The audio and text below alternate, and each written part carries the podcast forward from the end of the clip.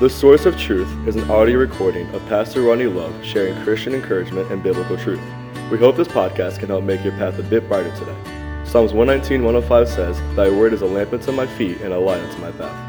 Good morning. Welcome to our podcast. Thanks for joining us again on this Thursday morning and giving me the opportunity to be part of your day. Greatly appreciate you joining us, whether you're watching this live or watching this later in the day or catching this through audio format. Uh, we're glad you're with us and glad to have an opportunity to be part of your day. Uh, we are continuing in our study and our verse by verse walk through the book of Philippians.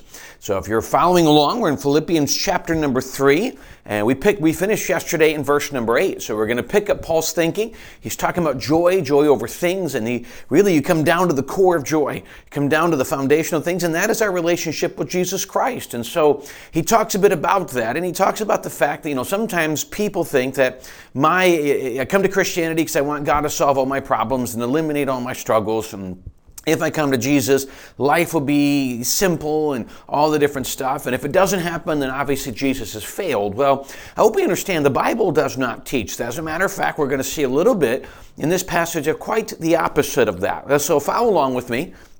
Maybe in verse number nine, the Bible says, Paul says, and, and be found in him, found in Jesus. He says, not having my own righteousness, which is of the law. It's, it's an emptiness. It's my self-righteousness. He said, but that which is through the faith of Christ, the righteousness which is of God by faith. So he starts off with talking about this positional salvation. Uh, one of the biggest things we need to understand when we come to salvation is one, he says, I'm not trying to gain my own righteousness. We call it a self righteousness. I, I do a lot of good things, and if I do enough good things, well, then I'm righteous, then I'm good, and God has to accept me. It's not scriptural, that is of the law. That's the way the Old Testament law, or at least I shouldn't say the Old Testament law, that's how they went off, but really it was how the law that had been established in this in this time, in this New Testament time where all these laws have been added by the Pharisees and Sadducees. And so he's saying these things are empty, these things are fake. They don't do anything. They don't bring righteousness. They don't bring true. Goes, it's positional. Let me say explain what I mean by positional on that day that I acknowledge that I'm a sinner, that I confess and, and, and, and, believe that Jesus is God, and I'm willing to turn from my sin and put my faith in Jesus, and truly, not just say your prayer, but truly turn and, and make Jesus my Savior and turn to Him, uh, when I do that, it's a positional change. And here's what happens once I get saved, um, God positionally makes me a, chi- a child of His own. He makes me one of His own children. I become a child of God.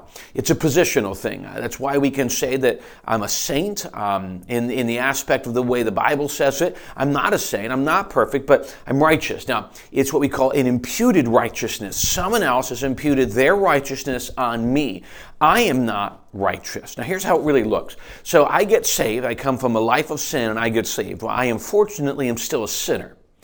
But when, G- when God looks down to me, that sinner, he sees that I have accepted Jesus Christ, and as the Bible says, I've been washed in his blood. It's a figurative idea, but washed because of the blood of Jesus on the cross. I have been cleansed.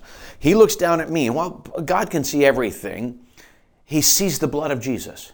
And he sees that I am now Jesus' righteousness is imputed on me. It's a positional thing. Really, the premise would be adoption. When someone gets adopted today, their name is changed and all of the benefits with that new name come with it. If you get adopted into a royal family or to a wealthy family, all of the benefits with that last name are imputed unto you. You weren't born into it, you couldn't earn it, it's given to you. That's the positional idea. He says, So my righteousness is nothing I can earn, it comes through faith in Jesus, and then Jesus imputes his righteousness on me. Because the, the, Bible dictates that I must be perfect to be able to get to heaven.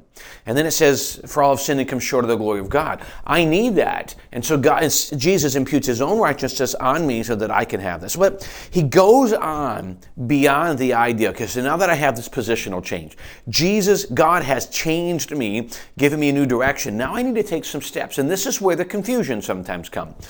I got saved, my life's gonna be, my life's gonna be great. God's gonna solve all of my problems all of these Greek drama is going to be gone, financial problems, and it's just going to be, as many call a bed of roses for the remainder of my life. I'll be honest with you, I've never understood the picture of bed of roses. Roses have thorns in them. It just, the whole picture never made sense to me. Let's see what Paul says next, though. He goes, I, I've been positionally, but here's what goes on further. He says in verse 10, that I may know him and the power of his resurrection and the fellowship of his suffering, being made conformable unto his death. Now, he mentions several things in verse 10 that he hopes to have in this growth. As he walks with Jesus, he starts with that I may know him. Now, it's an interesting word that's being used here. There is the word for gnosis, knowledge, um, that we're talking about here. It's a Greek word that we get knowledge from.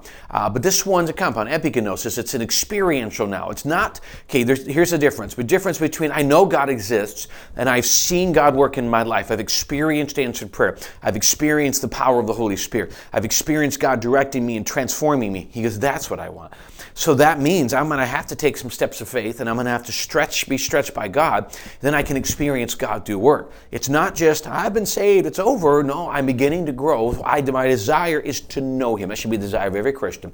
To know God personally, to know Him intimately, to see Him work in your life. If all you have is a knowledge of His existence, the Bible said the devils have that and they tremble we must have growth. So he said, I may know him. But here's what he means in deeper. And the power of his resurrection. This is a great phrase. When Jesus rose from the grave, he conquered death, he conquered sin. He'd already, he completed it. You know what we look at? The power of resurrection is I'm no longer living as a dead person. When, when I am dead in my sins before I get saved, I'm living under the bondage of sin, the guilt, and the bondage of this empty life. And there's nothing I can do about it. When I get saved, I want to experience the power of his resurrection, freedom from sin, freedom from sin's bondage, freedom from sin's guilt. Unfortunately, we still struggle with sin, but I'm no longer captive by that struggle. And that is where he says, I, I'm enjoying the fel- um, power of his resurrection. Then he says, unfortunately, the fellowship of his suffering. There are going to be times where God will allow me or ask me to go through suffering for him because he went through it for me. So I'm fine with that. That is part of that belief system. It's not always going to be easy, and there's numerous reasons what God will ask me for that. Ultimately, for His glory. Can I challenge you? That's what we're looking for anyway. I want to honor and glorify God as a Christian, as a husband, as a father. So therefore, I'm going to have to take some steps. Not necessarily because they're right or because someone else wants me to or because I think it's right. And that's what God wants me to do. And that's all I need. It's really all I need as a Christian to take those steps. And then he says, uh, being made conformable unto his death. And what I mean by that is his thinking, his willingness to go to the cross and to die on the cross for you and me, to pay the punishment for our sin. Being conformable to that type of sacrificial thinking, which rolls into the next verse. If by any means I might attain into the resurrection of the dead. He said, Listen, I know the end of my life's coming. And I might be that one who dies for the cause of Christ while I'm attaining the resurrection. I, I will ultimately be raised into heaven. I'm going to be. I'm going to get that. And so there's two different thoughts in this verse. One thought is that he wants the power of the resurrection. One thought is he acknowledges his life is maybe coming to an end. And if that's what God wants, that's fine. That is, that is the thinking of Jesus' death. He went to the cross for the purpose, knowing that there was something beyond that. And Paul knew that this life was temporary, and so the future was great. So the thinking is the thinking is simply sacrificial. Lord, whatever you want me to do, I will do. See, when we come into the Christian life and think, well, give me what I want, make my life better, that is not at all the Christianity. It's, there's some people who lie to you about that, and trust me, you go into it and find that it's not real, and boy, that leaves an emptiness and generally a, a, frustration towards Christianity in general, the idea of Christianity in general.